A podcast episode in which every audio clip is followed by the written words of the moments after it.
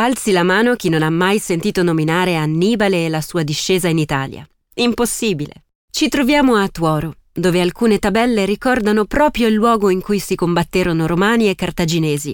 Un evento che ogni estate viene ricordato con una rievocazione storica e un percorso all'aperto di 7 chilometri tra campi coltivati e uliveti che illustra le fasi cruciali dello scontro. Dopo il Ticino e il Trebbia, il Trasimeno è infatti l'ultima delle grandi battaglie delle tre T, in cui nel 217 a.C. il condottiero cartaginese sbaragliò l'esercito del console Caio Flaminio, che invece di fermare l'avanzata nemica trovò la morte. Sul luogo dello scontro venne edificato il Palazzo del Capra, rifatto in epoca rinascimentale, che conserva all'interno qualche reperto archeologico e un affresco che alcuni attribuiscono al Perugino.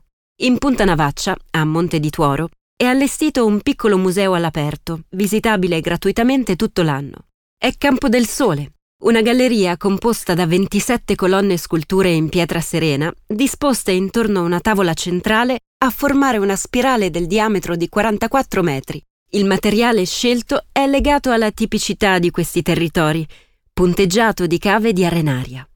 L'opera è stata realizzata tra il 1985 e il 1989, con il coordinamento di Pietro Cascella e con il contributo di numerosi artisti internazionali, tra cui l'italiano Gio Pomodoro. Una sorta di Stonehenge contemporanea. In località Borghetto, sulla costa del lago e poco lontano da Tuoro, c'è un'area di servizio con acqua e pozzetto. Troviamo un'altra sosta anche al Punto Navaccia Camping Village, sulla cui spiaggia sabbiosa possiamo praticare sport acquatici come kitesurf, windsurf, vela, canoa, sup, wakeboard e sci nautico.